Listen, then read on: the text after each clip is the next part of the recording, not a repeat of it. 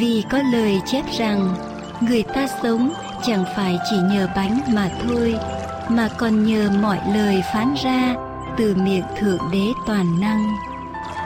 Như vậy, đức tin đến bởi sự người ta nghe, mà người ta nghe là khi lời của thượng đế được rao giảng.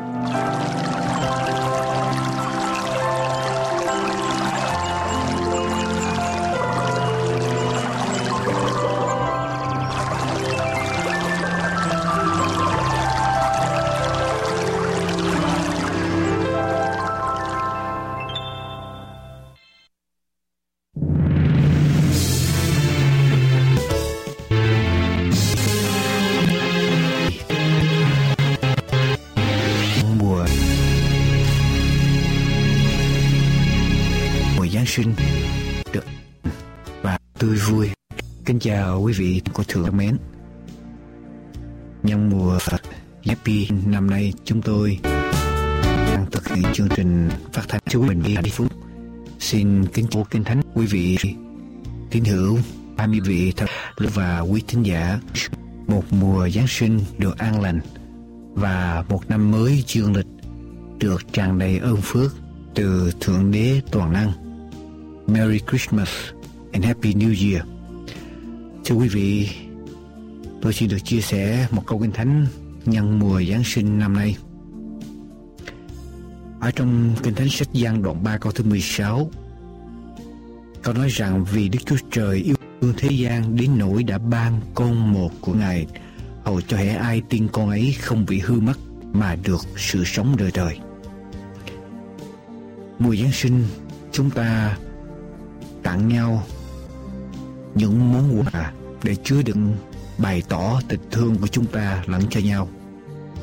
Và cũng ở trong mùa Giáng sinh, Đức Chúa Trời yêu thương có quyền con người, yêu thương nhân loại đến nỗi Ngài đã ban con độc sanh hay đấng duy nhất giống như Ngài cho thế gian hầu cho hệ ai ở trong thế gian tin con ấy tiếp nhận con ấy sẽ không bị hư mất mà được sự sống đời đời thưa quý vị, một người có lòng tin là một con người như thế nào? Quý vị nghĩ như thế nào về một con người sống bằng đức tin? Bày tỏ họ có phải là một con người thông minh hay là một người khờ dại? Ở trong quá khứ, chúng ta thường nghĩ lầm rằng những người có đức tin là những người nhẹ dạ. Hai ngàn năm, ý psychology today, thiên sứ tựa đề là lòng tin và kết quả của đó. Trong bài này, tiến sĩ Julian Rotter thuộc trường đại học Connecticut, đã bỏ ra nhiều năm để nghiên cứu về kết quả của lòng tin. Ví của con người hay là human behavior rồi người ta đặt tên con trai đó ảnh hưởng của lòng tin với sự phát triển về cá nhân tính của con người hay là personality development. Tiến sĩ John Rotter đã cho thấy rằng có một sự liên hệ rất là mật thiết giữa rằng in là chuyện cách đây cư xử hay là behavior và cá nhân tính hay personality của con người ở trong bài này có những điều tôi xin được chia sẻ với quý vị như sau. Một người sống bằng đức tin không phải là một con người nhẹ dạ, dễ bị lừa dối. Thưa quý vị, con người, một người được sống bằng đức tin? Hay là một người có đức tin là một con người nhẹ dạ, dễ bị lừa dối như là chúng ta thường nghĩ. Một người sống bằng đức tin hay là một người có đức tin là một con người thông minh? Chứ không rồi người khờ dại như chúng ta thường nghĩ. Và một người có niềm tin ở trong đời sống này sẽ sống hạnh phúc hơn những người không có niềm tin. Và điều ngay cùng một người có đức tin là một người đáng được tin cậy ở trong những sinh hoạt hàng ngày. Thưa quý vị, như vậy lòng tin không phải chỉ thuộc không phải như là con người chúng ta thường nghĩ rằng những người khờ dại tin người có thể dạ mới dễ tin mà sự thật, lòng tin dành cho những người có lập trường. Ví dụ, lòng tin dành cho những người thông minh, lòng tin dành cho những người muốn có được hạnh phúc ở trong cuộc sống này. Một người có đức tin là một người đáng để được tin cậy. Thưa quý vị, loài chim được thượng đế tạo nên để bay. Loài cá được thượng đế dựng nên để bơi ở trong nước và loài người được ngài dựng nên để sống bằng niềm tin. Chim để bay, cá để bơi để lặn ở trong nước, và con người để mà sống bằng cái đức tin, bằng niềm tin ở trong thượng đế toàn năng. Sứ điệp của đêm giáng sinh là vì đức chúa trời yêu thương không tên đến nỗi ngài đã ban con một của ngài, hầu cho hệ ai tin cái con ấy không bị hư mất mà được sự sống đời đời. Thưa quý vị, thượng đế sẽ không đòi hỏi con người làm một điều mà con người không có khả năng để làm. Tin và thượng đế ban cho chúng ta khả năng để tin, để sống bằng đức tin. Và ngài chỉ đòi hỏi chúng ta hãy tập để sử dụng cái khả năng mà ngài đã ban cho chúng ta khi ngài đã dựng nên chúng ta và sứ điệp của đêm giáng sinh là đức chúa trời ban cho chúng ta một món quà vô cùng quý báu. Đó là con độc sanh của ngài. Hầu cho hệ ai tin nhận con ấy sẽ không bị hư mất mà được sự sống đời đời. Nguyện đức chúa trời ban ơn cho quý vị đã đặt lòng tin ở nơi ngài để sống bằng đức tin ở trong thượng đế toàn năng. Và đừng quên rằng một người sống bằng đức tin không phải là một con người nhẹ dạ dễ bị lừa dối, mà là một con người có lập trường. Một người sống có cái khả năng đức tin là một người thông minh của mình. Một người sống tin mới hạnh phúc hơn những người không có niềm tin. Và một người sống có đức tin là một con người đáng để được tin cậy ở trong cuộc sống này. Hãy tập để sử dụng cái khả năng mà thượng đế toàn năng đã ban cho mỗi một người trong chúng ta, đó là cái khả năng đặt lòng tin ở nơi ngài. Nguyện chúa, quý vị. Và một lần nữa, kính chúc quý vị, mùa giáng sinh được an lành và một năm mới dương lịch được tràn đầy ơn phước từ thượng đế toàn năng. Amen.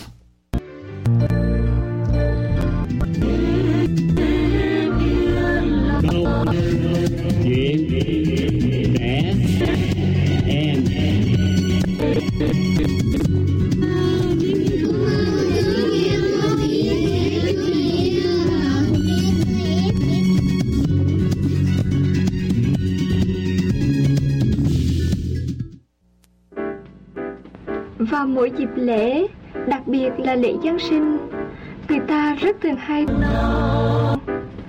các con đã chuẩn bị những món quà để tặng cho cha mẹ, anh chị hay bạn bè hay chưa? Cha thì có thể tặng một chiếc áo sơ mi, mẹ thì có thể tặng một chiếc khăn choàng và một chiếc kẹp tóc cho chị hay một đôi giày cho anh. Cô biết tặng quà là một cách thể hiện tình yêu thương của mình đối với người khác.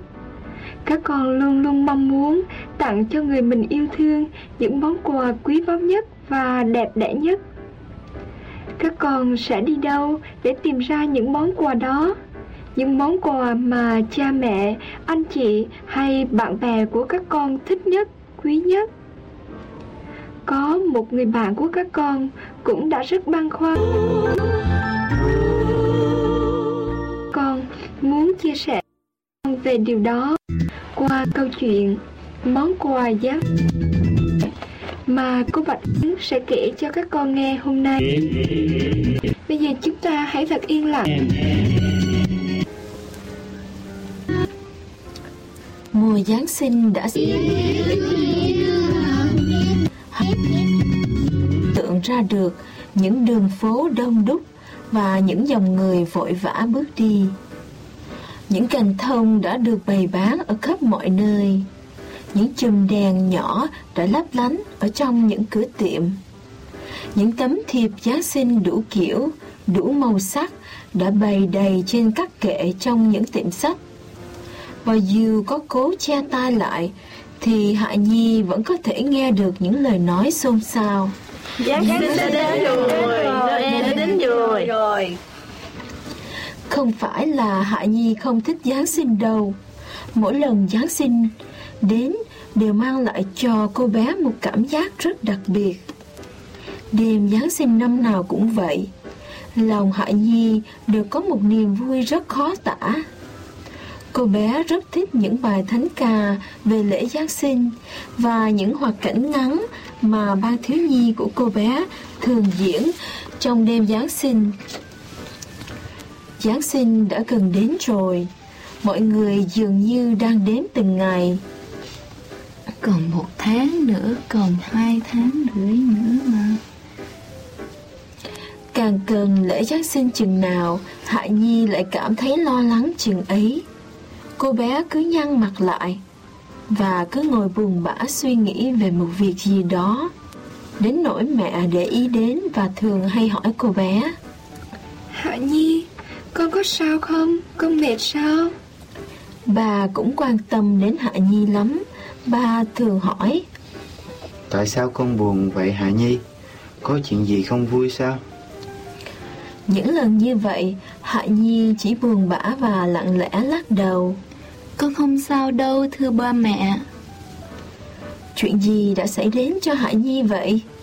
Hải Nhi là một cô bé rất ngoan ngoãn và lễ phép. Ở nhà, cô bé là một đứa con biết điều mẹ sinh Ở trường, cô bé là người học trò vâng lời thầy cô. Hay là cô bé bị điểm xấu trong lớp? Và không đúng đầu bởi vì cô bé luôn luôn là người đứng đầu trong lớp. Nhưng quả thật là có một điều làm Hạ Nhi cứ lo nghĩ mãi. Hạ Nhi vào nhà lấy con heo đất mà cô bé vẫn thường để vào đó những số tiền nhỏ mà ba mẹ hay anh chị thỉnh thoảng có cho Nhi. Con heo đất bự lắm, Hạ Nhi đem ra lắc lắc. Hình như là không có gì ở trong đây vậy. Hạ Nhi lẩm bẩm. Con heo đất này thường chứa đầy những đồng tiền giấy sắp nhỏ, tưởng chừng như đầy hẳn. Nhưng giờ đây thì gần như trống không vậy. Hạ Nhi biết lý do tại sao. Đúng là vậy rồi. Cách đây khoảng một tháng, mình đã lấy hết ra những gì mình dồn được để mua chiếc xe đạp rồi mà. Hạ Nhi để con heo đất xuống đèn và buồn bã nói. Mình sẽ làm gì đây? Giáng sinh đã gần đến rồi. Không phải Hạ Nhi đang lo lắng về việc mình có thể có áo mới để mặc trần mùa Giáng sinh đâu. Cô bé chưa hề lo nghĩ đến điều đó. Hạ Nhi chống cằm nghĩ ngợi. Làm sao mình có thể có quà tặng cho mọi người trong lễ Giáng sinh năm nay đây? Ồ, thì ra Hạ Nhi lo lắng về điều này. Bởi vì cô bé Hạ Nhi năm nào cũng vậy. Vào dịp lễ Giáng sinh Cô bé đều có những món quà nhỏ Tặng cho cha mẹ và anh chị mình. Hạ Nhi thường hay nghe bà nhắc nhở Hạ Nhi, con biết không? Giáng sinh có thể gọi là mùa yêu thương Bởi vì năm xưa Chúa đã vì chúng ta xuống thế gian để làm người như chúng ta. Vì con qua rất nhiều lao đớn bởi vì Chúa đã hy sinh vì sự yêu thương của Ngài thật xin lỗi là không thể gì. Vậy thì một năm đến mùa Giáng sinh, ba nghĩ điều mà chúng ta nên làm nhất là bày tỏ tình yêu thương của chúng ta đối với mọi người. Anh và chị của Hạ Nhi cũng thường hay nói thêm với bà. Con nghĩ vậy là đúng rồi đó. Chúa yêu thương chúng ta nên mọi mùa Giáng sinh chúng ta sẽ biến nó thành mùa yêu thương. Chúng, con sẽ luôn luôn cố gắng ngoan ngoãn nghe lời cha mẹ nói. Lúc đó thì cô bé Hạ Nhi đã nói lên đề nghị của mình cười hiền. Con rất yêu thương ba mẹ và anh. Bà bà xin lỗi. Vậy thì mỗi mùa Giáng sinh con sẽ tặng mỗi người một món quà quý nhất. Hạ Nhi thương ba mẹ và anh chị lắm nên bao giờ cũng vậy. Những ngày đến gần lễ Noel Cô bé đều rất bận rộn. Bởi vì mỗi người đều có một ý thích khác nhau. Bà thì rất thích có thêm áo sơ mi hay cà vạt. Mẹ thì thích những mảnh vải mềm. Chị của Hạ Nhi thì rất thích những đồ vật tí hon Ví dụ như chiếc hộp nhỏ, chiếc châm cài hay chiếc cột tóc. Anh của Hạ Nhi thì lại thích banh, bàn vợt. Hạ Nhi đã biết rất rõ về những điều này Nên năm nào cô bé cũng không cần lo nghĩ nhiều đâu. Và chú heo đất đã đến gần của Hạ Nhi Đã giúp Hạ Nhi rất nhiều. Mỗi lần như vậy Hạ Nhi lại đến Xin lại những đồng tiền mà mình đã dành dụm từ chú heo con. Chú heo đất không biết có buồn về việc này không? Chứ Hạ Nhi thì rất vui. Thật khó diễn tả được niềm vui của cô bé Khi vào mỗi đêm Giáng sinh Từ nhà thờ trở về Ba mẹ và anh chị của Hạ Nhi lại hồi hộp người khi những món quà nhỏ mà cô bé đã biết cái gốc và rồi reo lên thích thú. Đẹp quá, đẹp quá. Quá. Cảm ơn con nghe Hà Nhi. Dễ thương quá, cảm ơn Hạ Nhi nha. Hạ Nhi không hề tiếc một chút nào về những gì mình đã bỏ ra, bởi vì cô bé chỉ ước muốn bày tỏ ra tình thương yêu của mình cho mọi người thôi. Bởi vì Giáng sinh rồi đến rồi. Hạ Nhi lại nói, Trùng lãm đất như cũng đang buồn lây với Hạ Nhi, đôi mắt chứa ngước lên như muốn nói. Hao đất xin lỗi cô chủ, Hao đất không thể làm gì để giúp cô chủ cả. Nhưng rồi một ý nghĩ đến với Hạ Nhi Hạ Nhi hát to Đúng rồi, mình sẽ đi kiếm việc làm trong dịp lễ Giáng sinh này. Người ta rất cần người giúp việc trong những ngày bận rộn này và mình sẽ cố gắng làm việc thật nhiều và thật siêng năng để có tiền mua quà tặng ba mẹ và anh chị. Ý nghĩ này làm cô bé vui hẳn lên vừa tiếng vừa nhảy và hát khe khẽ một mình Hạ Nhi có ý định đi kiếm việc làm đó các con. Qua phần chuyện này, các con học hỏi được những gì? Hạ Nhi là một cô bé rất dễ thương phải không các con? Bởi vì cô bé biết rằng mùa Giáng sinh, kỷ niệm ngày Chúa xuống thế gian hạ sinh làm người là mùa yêu thương mùa san sẻ và bày tỏ tình yêu thương của mình ra cho mọi người. Các con đã có nghĩ là mình sẽ nên làm gì chưa? Hạ Nhi sẽ trả lời cho các con trong phần 2 của câu chuyện. Các con nhớ đón nghe phần 2 của câu chuyện. Nhân mùa Giáng sinh năm nay, chúng tôi còn ban thực hiện chương trình phát thanh an bình và hạnh phúc. Kính chúc quý vị tín hữu quý vị thân hữu và quý thính giả, một mùa Giáng sinh được an lành và một năm mới dương lịch được tràn đầy ơn phước từ Thượng Đế Toàn Năng. Merry Christmas and Happy New Year.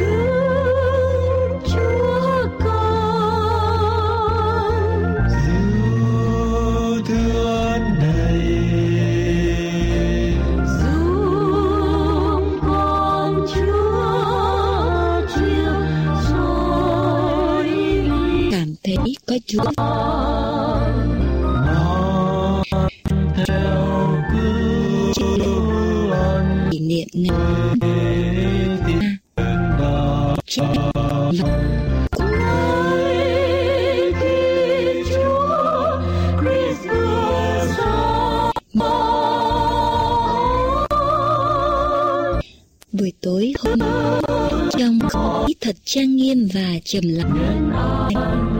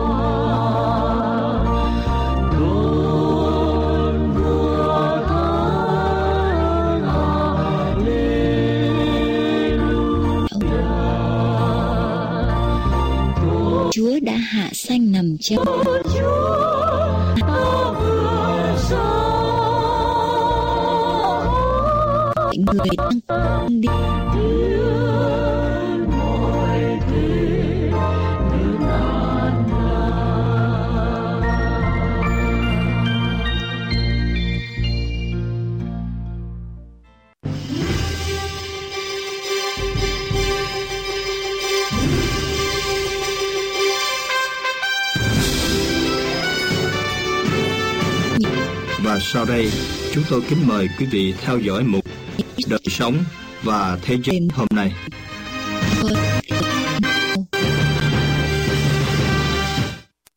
Bạn thân mến, mùa Giáng sinh là mùa của vui mừng, hoan hỷ. Nói đến Giáng sinh, chúng ta thường hay nghe nói đến sứ của Chúa đã đến tiệc tùng. Chúng ta thường hay ăn tinh sinh. Không có bao giờ chúng ta nghĩ đến đón chào Giáng sinh với sự kiêng ăn chăng? Kiêng ăn nghĩa là ăn ít đi, hầu như càng ít càng tốt và ý nghĩa của việc kiêng ăn cũng sâu xa hơn. Mục đích chính của kiêng ăn là cầu nguyện. Kiêng ăn phải đi kèm với cầu nguyện. Kiêng ăn là để chúng ta không tiêu mất nhiều thì giờ trong việc sửa soạn các món ăn, cũng như thì giờ đi tìm thức ăn và thì giờ dùng để ngồi vào bàn ăn. Vì thì giờ đó, xưa ta muốn dành để thông công và cầu nguyện với Chúa. Chúng ta thường bỏ ra một ngày mấy giờ, một năm mấy ngày sĩ cho việc ăn uống người đi tìm Chúa. Họ bỏ ra một bỏ mấy giờ, một năm mấy ngày để thật sự ngồi xuống thông công cùng Chúa và cầu nguyện với Ngài, thật sự im lặng để lắng nghe lời của Ngài. Đầu óc của chúng ta thường bị quay cuồng với biết bao nhiêu ý nghĩ, từ sáng sớm vừa bừng mắt dậy cho đến khi nhắm mắt thiếp ngủ trong đêm. Tâm hồn chúng ta lâu bối rối, một trăm chuyện, một ngàn chuyện trong đầu óc chúng ta không lúc nào ngươi nghỉ. Chúng ta không có lấy một phút để nghĩ tới Chúa, nhưng chúng ta lại đòi đã đến với họ. Với chúng ta, chăm sóc chúng ta luôn luôn một niềm tin vững mạnh. Thấy lạ không? Chúng ta bận rộn đến nỗi không có cả thì giờ để mà nài xin ơn huệ với Chúa. Nhưng chúng ta lại đòi hỏi Chúa phải thỏa đáp tất cả những ước muốn của chúng ta. Mà nếu có lúc nào đó chúng ta chợt nghĩ đến Chúa và nghe Chúa, thì những đã cho tôi chia sẻ cùng Ngài những thương khi bị chìm nụ cười hoặc lẫn lộn trong muôn ngàn chúng gọi khác và những ý nghĩ khác cho nên bằng Chúa chúng ta cần phải có những lúc thật sự yên lặng, thật sự bình tĩnh, thật sự bất nhập để thông công đã đến Chúa. Những lúc kiêng ăn là những lúc chúng ta dành được những thì giờ để cầu nguyện và tạ ơn Chúa. Kiêng ăn là một phương pháp để thể xác nhẹ nhàng và giúp chúng ta sáng suốt hơn trong khi thông công cùng Chúa. Tuy nhiên cứ vang vọng với sự kiêng ăn làm cho mình phải đau đớn, khổ sở và mệt nhọc thì bạn không nên kiêng ăn vì chủ đích của kiêng ăn là để thông công cùng Chúa chứ không phải là một cách tuyệt thực để tranh đấu cho những đòi hỏi của mình hoặc mưu cầu lòng thương hại của Chúa.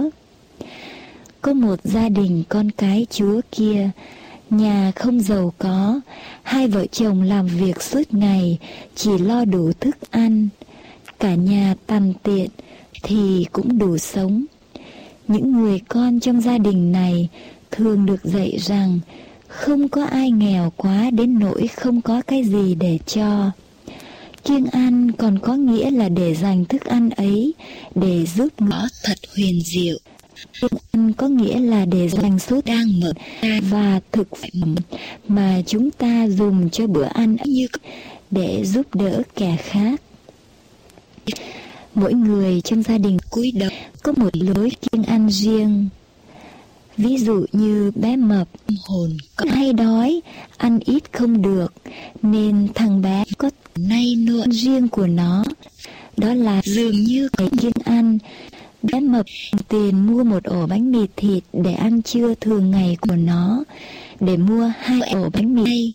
Đêm rồi nó ăn một ổ và cho thằng bé tàn tật trong xóm một ổ. Đêm đến, bé mập cất tiếng cầu nguyện thơ dài ở bàn ăn. Lạy Chúa, con chỉ có một ổ bánh mì để cho thằng bé tàn tật. Xin Chúa giúp cho nó ăn được no trong ngày hôm nay. Còn bé Hằng, chị bé Mập thì lấy gói xôi buổi sáng để cho con bé bán vé số đầu ngõ riêng người con gái lớn mới thật là tội nghiệp. Em may công cho nhà người ta, suốt ngày tiền kiếm chẳng bao nhiêu, nhưng có ít tiền thì lại chắt chiêu góp vào quỹ của nhà thờ để mua kinh thánh biếu cho các bạn nghèo. Người cha trong gia đình này vẫn thường nói với các con rằng kiêng ăn là một biểu lộ sâu đậm của con người, biểu lộ lòng yêu Chúa và yêu người. Làm được hai điều đó, chúng ta mới hiểu được cái ý nghĩa thật sự của tình yêu mà Chúa Giêsu muốn dạy dỗ cho con cái Ngài. Bạn thân mến, mùa Giáng sinh lại đến, cả thế giới lại chào mừng kỷ niệm ngày Chúa Giáng thế để cứu nhân loại. Trong ánh mắt của cô mập, của bé Hằng là một tia sáng vui mừng, phấn khởi vì các em lại sắp có dịp tặng quà cho em bé Giêsu.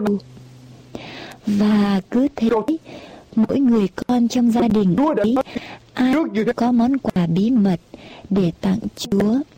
Cháu gái lớn lại kiêng ăn để giúp các chi phí của nhà thờ. Bé Hằng, bé Mật lại đem bánh mì và xôi đi cho bạn. Người con cả thì im lìm, không nói như thường lệ.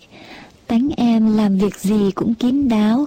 Đức Chúa Giêsu được gọi là Chúa. Món quà em dành cho Chúa năm nào cũng rất đặc biệt. Bởi vì chính em sự bình an cho không ngừng nhắc nhở các em mình vào mỗi dịp Giáng sinh rằng các em hãy lo sửa soạn tặng quà cho em bé Giêsu nhé, vì Noel gần đến rồi đấy. Bạn ơi, gia đình này không giàu, họ không có ai mời đi dự tiệc. Họ không có tiền may áo mới vào dịp lễ Giáng sinh, cũng không ai tặng cho ai quà trong dịp lễ. Nhưng tất cả mọi người trong gia đình này đều có quà để hay là trong tình cảm chăng Đêm Giáng sinh là đêm của em bé Giêsu, là một đêm đặc biệt. Và trong đêm ấy, ta hãy tạm quên mình đi đến từ bởi sự bất an đến Chúa. Hôm qua trong buổi cầu nguyện tại bàn ăn, trên những thức ăn rau trái đơn sơ của ngày kiêng ăn, tôi đã chảy nước mắt nhận biết tình yêu lớn lao mà Chúa đã dành cho tôi và cho gia đình tôi. Và nói tiếp rằng cách đây khoảng 2 hay 3 tuần lễ, tôi cũng có một bệnh nhân trường hợp giống y hệt như là anh. Và tới đây, nhờ tôi để mà trị bệnh. Và sau khi trị bệnh tôi cũng thấy người đó không có một cái cơ quan nào. Bạn ơi, lời nguyện qua của tôi được mở đầu bằng những lời ăn năn thật sự.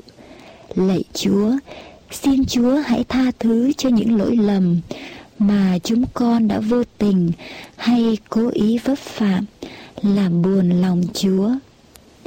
Bạn thân mến, mùa Giáng sinh năm người bệnh nhân Chúa vẫn hằng nhắc nhở chúng ta hãy kiêng ăn và cầu nguyện. Chúng ta hãy nguyện rằng sẽ dành nhiều thì giờ để thông công cùng Chúa, để cầu nguyện và Ngài luôn luôn bạn nhé. Quý vị vẫn đang theo dõi chương trình phát thanh An Bình Hạnh Phúc. Ý đến cái giấy nợ đó nữa. Đó phụ toàn cái người thực hiện mà đang được trị bệnh đó sĩ không biết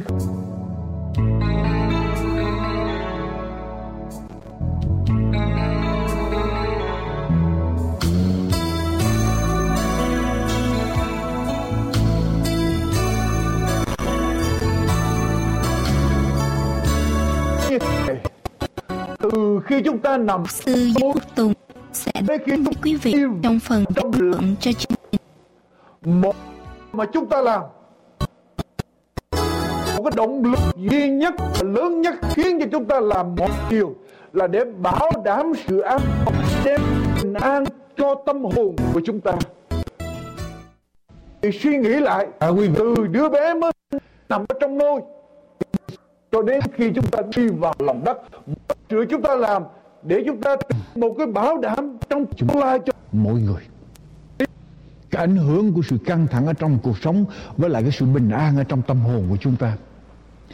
Matthew Henry là một học giả kinh thánh nổi tiếng ở trên thế giới cách đây hơn trăm năm. Đã để lại câu nói sau bình an là một báo tôi nhớ có đọc. Có hai quý nhất. Chồng. Tôi sẽ trả bất à. giá nào để mua cho được bình an? Ngoài khi hai lẽ thật ông tôi xong rằng thì hai ông bỏ ra nghiên cứu đi khắp nơi trên thế giới. Bình an ở trong tâm hồn. Tìm được cái chỗ nào có thể tới ở mà không có chiến ngoài không còn lo lắng không còn để bình an một bác sĩ tâm trí. Là những cái, cái, cái sự phạm pháp trong tâm hồn. Hai ông bà mới đi khắp nơi để mà những phong nghiên cứu tố kinh khủng nhất ở trong và tìm và gọi an ở trong tâm hồn Iceland tức là quần đảo Falkland. Hai ông bà mới tới đó để mà ở tại đó. Để chúng ta sống mỗi ngày. Cho nhà. Nếu trong gì xảy chúng ta không có được một chút an bình. 970 quý vị cả chúng ta cuộc chiến nữa Á căn Đình với lại Anh Quốc để đánh chiếm ích gì cho cái sức khỏe giữa chúng ta được. Điều mà làm mất đó bình chiến thành đã xảy hồn của chúng ta là cái sự cái câu chuyện ở trong có vẻ do cái cuộc chúng ta không thể nào bất cứ một cái nơi nào để tìm cái sự bình an.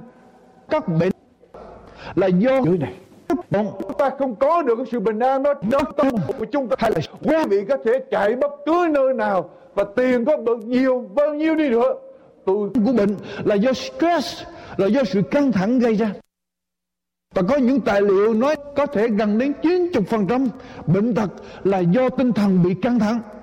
Chúng ta đến với Đức Chúa Giêsu. Vì Đức Chúa Giêsu đã được gọi là Chúa của sự bình an. Giờ tôi nói đến điểm thứ nhất, Đức Chúa Giêsu đến để đem một sự bình an, đem một sự hòa thuận lại giữa con người với lại Đức Chúa Trời toàn năng. Tôi xin đọc một câu kinh thánh ở trong sách Roma đoạn 5 Roma đoạn 5 câu 1 và câu số 2 lời của Chúa phán rằng Vậy chúng ta đã được xưng công bình bởi đức tin Thì được hòa thuận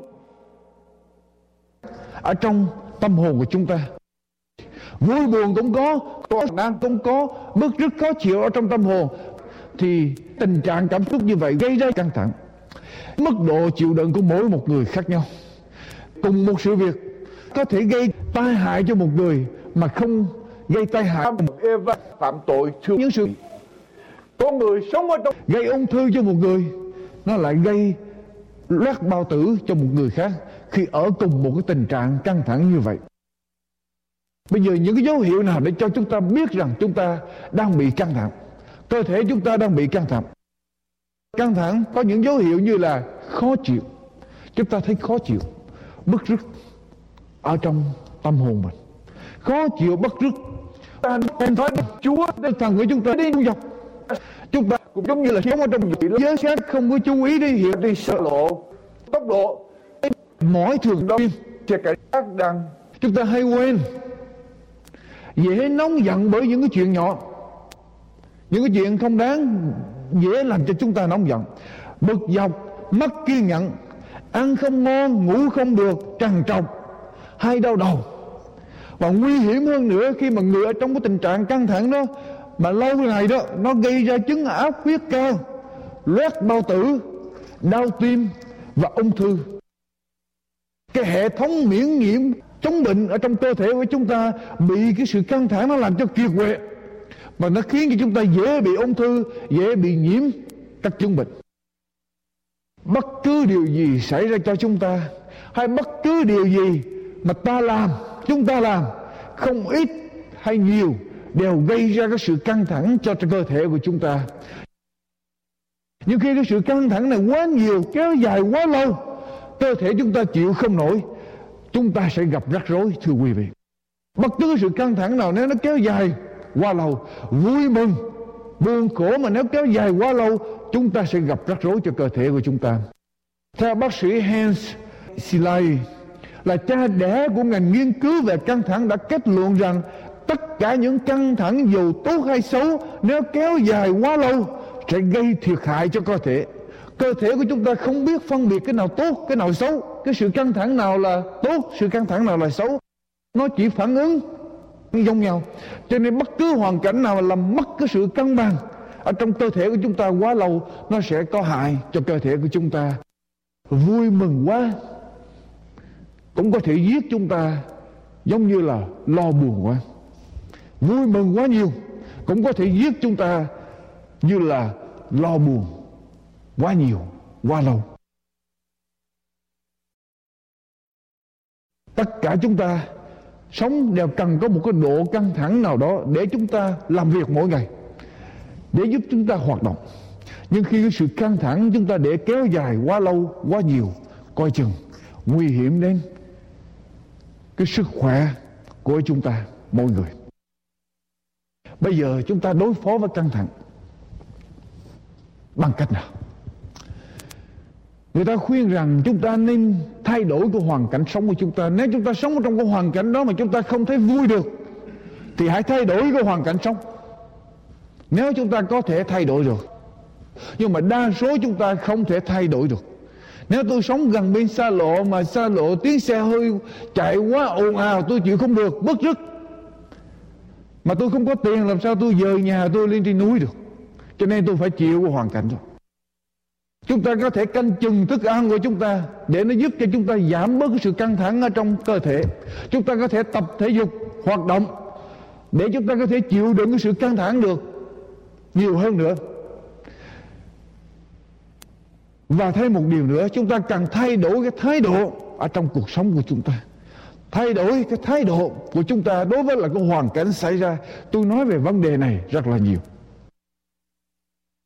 Kinh Thánh ở trong sách Philip đoạn 4 câu số 8 thì nói rằng bất cứ điều gì chân thật, điều gì đáng tôn, điều gì công bình, điều gì thanh sạch, điều gì đáng yêu chuộng, đáng quý thì anh em hãy nghĩ tới.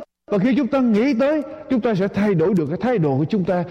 Có một điều chúng ta quên, mà chúng ta quên mà không có chính quyền để ban hành. Có ai tuân theo không thưa quý vị?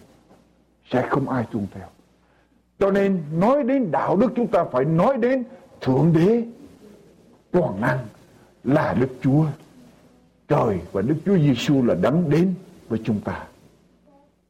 Giả sử tôi giảng và tôi nói rằng Kinh Thánh nói rằng chỉ có Đức Chúa Giêsu chúng ta mới đến với Đức Chúa Trời được. Thì có người sẽ nói là một sư như vậy, một sư thiển cận quá, hẹp hòi và ích kỷ quá. Những người chưa hề biết Đức Chúa Giêsu hay là những tôn giáo khác thì sao? Thưa một sư, nếu một sư chỉ nói rằng chỉ có Đức Chúa Giêsu mới đến được với Đức Chúa Trời, như vậy, như vậy là một sư hẹp hòi. Bây giờ tôi xin hỏi quý vị giả sử Giả sử quý vị là một vị bác sĩ Hay là giả sử tôi là một vị bác sĩ Có một bệnh nhân đến với tôi và bị bệnh Tôi khám, tôi thử máu Tôi biết bệnh nhân nó đang bị bệnh tiểu đường Tiểu đường diabetes Tôi biết bệnh nhân nó bị chịu đường và tôi nói với bệnh nhân nó rằng, Bây giờ chỉ có một cách mà anh có thể sống được, Anh ở trong tình trạng nguy kịch. Và anh có thể sống được, Chỉ có một cách là anh phải được chích Insulin vào. Bệnh nhân đó nói với tôi như thế này, La lên mới nói không được. Bác sĩ, Bây giờ tôi không muốn chích insulin. Tôi muốn à, uống aspirin. Tôi muốn uống Tylenol. Tôi muốn uống à, penicillin. Tôi là bác sĩ, tôi mới nói không được. Nếu anh muốn sống thì anh phải có insulin Ngay giờ phút này không anh chết Anh muốn uống Tylenol Anh muốn aspirin, Penicillin. Tùy anh. Nhưng mà anh muốn sống thì anh phải có Insulin. Bây giờ bệnh nhân mới la lên, Bác sĩ, ông là người hiệp hồi quá. Ông là người ích kỷ quá Thiển cận quá. Có phải bác sĩ là ích kỷ hẹp hòi không, thưa quý vị? Có phải bác sĩ là thiển cận không? Bác sĩ không có thiển cận, không có ích kỷ, không có hẹp hòi. Nhưng mà sự thật ngược lại, bác sĩ là một người đầy tình yêu thương. Ông ta không sợ mất lòng và ông ta dám nói lên một sự thật để tìm cách cứu bệnh nhân đó. Tất cả nhân loại đều bị bệnh và bệnh đó là tội lỗi. Và bệnh đó sẽ đi đến cái chỗ chết. Và chỉ có một cái thuốc có thể chữa được cái chữa được cái sự chết đó là Đức Chúa Giêsu. Chúng ta có thể muốn uống aspirin, chúng ta uống. Chúng ta có thể muốn uống Tylenol, chúng ta uống. Chúng ta có thể muốn uống penicillin, chúng ta uống được. Quyền tự do chúng ta lựa chọn. Nhưng mà aspirin nó tốt, nhưng mà nó không phải chữa, chữa chết. Nó không chữa được, chữa được. Để cho chúng ta khỏi chết. Và chỉ có Đức Chúa Giêsu thưa quý vị. Vì Đức Chúa Trời yêu thương thế gian đến nỗi đã ban con một của Ngài hầu cho hệ ai tin con ấy không bị hư mất mà được sự sống đời đời thưa quý Bàn bạn Chúa đến để đem sự bình an giữa chúng ta với Đức Chúa Trời. Bây giờ tôi qua điểm thứ hai. Chúa đến để đem sự bình an cho chính ở trong tâm hồn của chúng ta. Quý vị biết không? Khi chúng ta đã hòa thuận với Đức Chúa Trời, bước kế tiếp chúng ta sẽ có sự bình an ở trong tâm hồn của chúng ta. Khi chúng ta đã có hòa thuận với Đức Chúa Trời, thì bước kế tiếp Chúa sẽ ngự ở trong tâm hồn của chúng ta và chúng ta sẽ có sự bình an. Ở trong sách Giăng đoạn 14 câu số 26, câu số 27 Đức Chúa Giêsu phán rằng ta để sự bình an lại cho các ngươi, ta ban sự bình an ta cho các ngươi, ta cho các ngươi sự bình an chẳng phải như thế gian cho, lòng các ngươi chớ bối rối và đừng sợ hãi. Chúa ban có sự bình an của Chúa ở trong lòng của chúng ta. Chúa là Chúa có sự bình an. Và khi Chúa ngự trong lòng chúng ta, tự nhiên chúng ta sẽ có sự bình an, thưa quý vị. Có một đoạn kinh thánh, lời của Chúa dạy với chúng ta như thế này. Ở trong sách Philip, đoạn 4 câu 4 đến câu số 7. Philip đoạn 4 câu 4 đến câu số 7 Hãy vui mừng ở trong Chúa luôn luôn Tôi lại còn nói nữa hãy vui mừng đi Hãy cho mọi người đều biết nét nhu mì của anh em Chúa đã gần rồi chớ lo phiền chi hết nhưng trong mọi sự hãy dùng lời cầu nguyện, nài xin và sự tạ ơn mà trình các sự cầu xin của mình cho Đức Chúa Trời. Sự bình an của Đức Chúa Trời vượt quá mọi sự hiểu biết sẽ gìn giữ lòng và ý tưởng của anh em ở trong Đức Chúa Giêsu Christ. Chuyện gì xảy ra, thưa quý vị?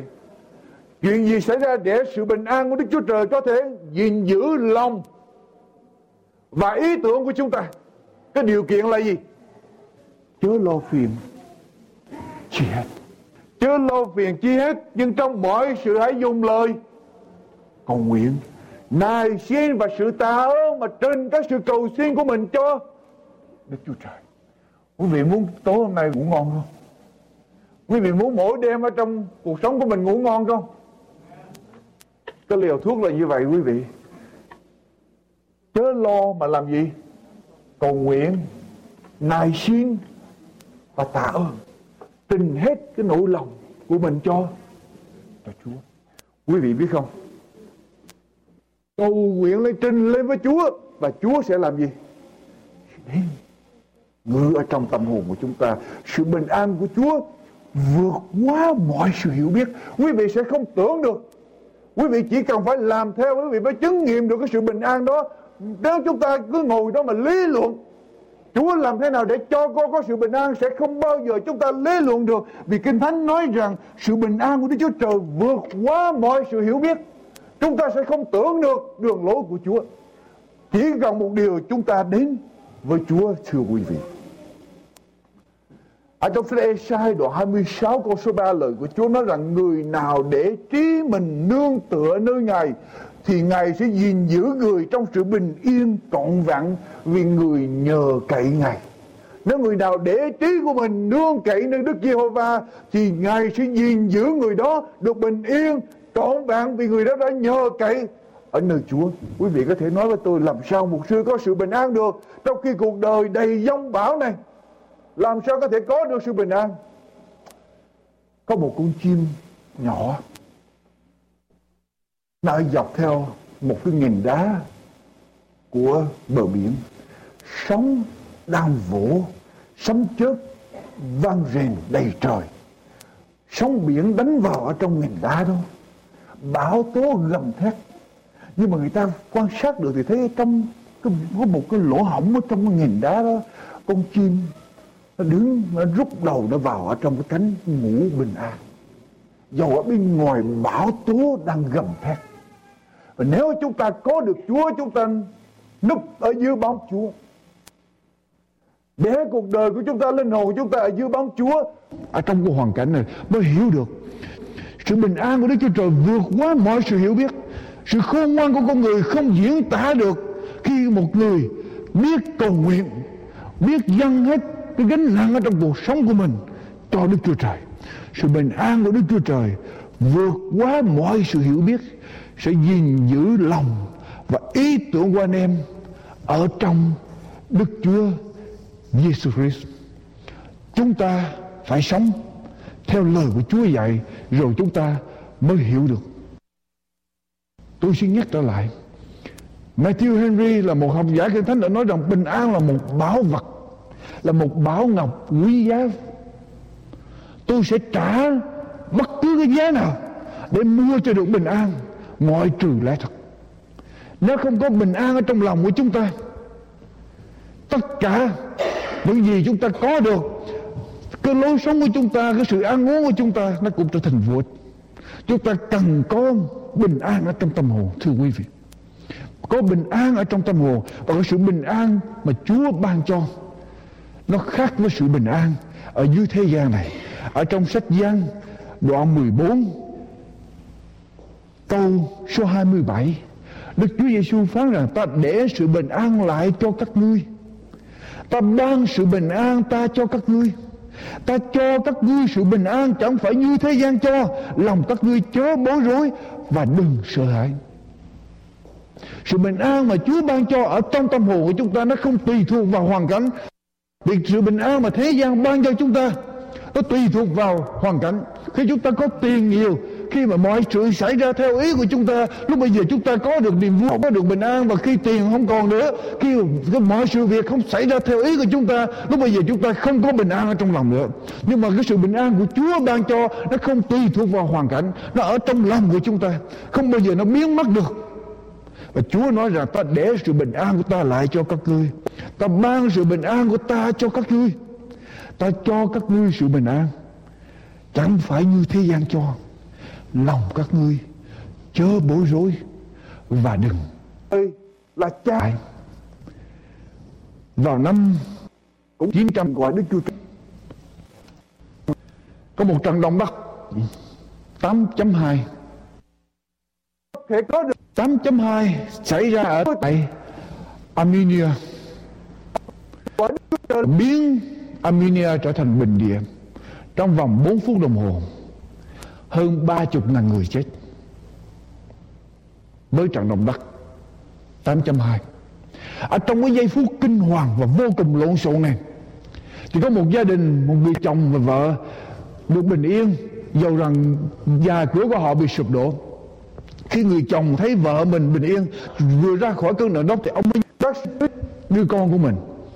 Đang ở người ông đã dẫn đến phần trăm thời gian là con người sống ở trong của hòa bình không có chiến trong suốt 3.000 năm vừa qua chỉ có 300 năm là không có chiến tranh ở trên thế giới. Hơn 8.000 cái hiệp ước hòa bình đã được ký kết ở trên thế giới Nhưng mà sau đó bị xé bỏ Để rồi chiến tranh xảy ra và ngành tâm lý học cho chúng ta biết rằng Người ta không thể sống hòa bình với người khác được. Người ta không thể sống hòa bình với người khác được Hay là người ta thích hay chỉ trích, phê bình hay là khó khăn bật dọc cho người khác vì cái người đó bất an ở trong tâm hồn. Khi tôi không có sự bình an ở trong tâm hồn tôi, và nước mắt của ông chảy xuống ông thấy khi cái, cái cảnh đổ vỡ như vậy ông nước mắt chảy xuống và ông đau khổ. Vì khi đứa con của ông chết bởi cái ngôi trường sụp xuống như vậy ông không có bên cạnh nó. Ông hứa với nó là dù bất cứ sự việc gì xảy ra Ông sẽ ở bên cạnh. Nhưng mà khi đứa con ông gặp tai nạn như vậy Ông không ở bên cạnh với nó. Nhưng mà trong giây phút đó Ông bắt đầu suy nghĩ trở lại. Ông muốn biết chắc chắn là con ông có chết hay không. Ông tập trung tư tưởng lại để ông nhớ lại. Ông đã dẫn con ông vào cái chỗ nào, Cái lớp nào ở trong cái ngôi trường này. Và ông nhớ lại cái chỗ đó, Ông đi đến cái chỗ cái lớp học Của ngôi trường đã sụp đổ ngay cái địa điểm đó, cái vị trí đó. Và ông bắt đầu quăng đào gạch, đào xới rồi quăng những cái viên, miếng gạch vụn ra để tìm cho được con của mình. Ở trong những giây phút mà ông đang đào như vậy, có những người phụ huynh tới kẻ thì than khóc cho số phận của con họ. Có những người thì kéo tay ông, ngăn tay ông và bảo cho ông rằng trẻ rồi, ông ơi, chúng nó chết hết rồi. Bây giờ ông làm được gì nữa? Ông về nhà đi, ông than khóc cũng chẳng được gì nữa. Ông hãy đối diện với một cái sự sự thật. Và với mỗi người phụ huynh kéo tay ông, khuyên ông như vậy, ông hãy trở về. Thì ông chỉ đáp lời cho từng người rằng, quý vị có giúp tôi một tay không? Nhân viên cứu hỏa tới kéo tay ông. Bảo ông hãy về nhà lửa tôi nữa đang cháy tôi đâu nếu cái việc này lại cho nhân viên cứu hỏa. Cuối cùng người ông cũng đáp. Thì từ đây trở đi. Đừng bao giờ nhổ vào cái tô súp của mấy cậu đang ăn nữa. Bảo ông cậu đó làm gì? Đang ăn, nhưng mà làm gì? Spit vào trong cái tô súp của mình. Đối với mình là như vậy thì tự nhiên mình sẽ làm gì? Đối với người xung quanh. Và cái người giúp việc này hiểu được cái tâm lý đó muốn có sự bình an với những người xung quanh. Trước hết chúng ta phải có sự bình an ở trong lòng của chúng ta. Mà muốn có sự bình an ở trong lòng của chúng ta chỉ có một cách là làm hay là sống ở bên dưới. Cho đến cái giờ thứ 38 khi ông kéo cái miếng gỗ cái miếng ván gỗ vụn cuối cùng ra khỏi cái, cái ngôi trường sụp đổ đó thì ông nghe cái tiếng con trai của mình ở bên dưới. Ông mới gọi tên của con ông là Aman Aman. Thì lúc bây giờ đứa con trai ông mới đáp lên, ba ba, con đây. Con không có sợ gì hết. Con bảo các bạn của con đừng có sợ gì hết con không sợ gì hết, con bảo các bạn của con đừng sợ gì hết. Và con bảo với các bạn của con rằng nếu mà ba mà còn sống, thì ba sẽ đến cứu con và cứu các bạn của con. Vì ba có hứa với con rằng dù cho bất cứ sự việc gì xảy ra, ba cũng luôn luôn ở bên cạnh con. Cho nên con biết rằng nếu ba còn sống, ba sẽ tới thì con không sợ. Và con bảo các bạn con ở dưới này đừng có sợ. Người cha mới hỏi bên dưới như thế nào? Đứa con mới nói, có 14 đứa bạn của con ở dưới này. Chúng con đói khát người cha mới cứu tất cả ra. Qua câu có một đức hạnh. Tôn đẹp đức chúa trời toàn năng gia đình chúng ta sẽ hòa thuận. Khi gia đình của chúng ta hòa thuận thì quốc gia sẽ có trật tự. Và khi quốc gia có trật tự thì thế giới sẽ có hòa bình. Thế giới sẽ có hòa bình Nghe tôi kêu gọi, quý vị hãy mời Chúa của sự bình an vào trong cuộc đời của mình.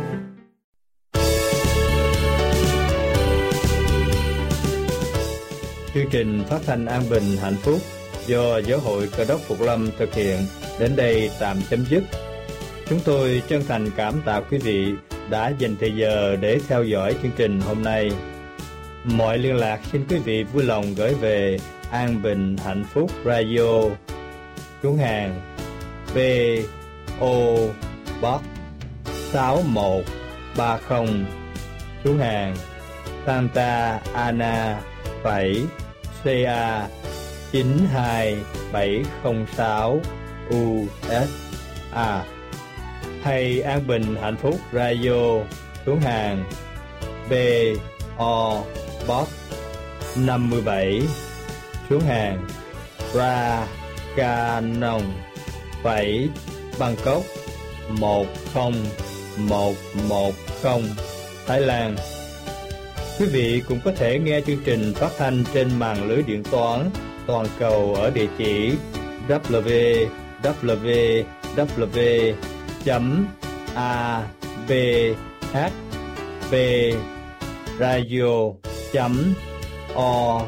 Rg. Xin chân thành cảm tạ quý vị. Nguyện cầu Thượng Đế Toàn Năng ban ơn trên quý vị và gia quyến. Kính chào tạm biệt.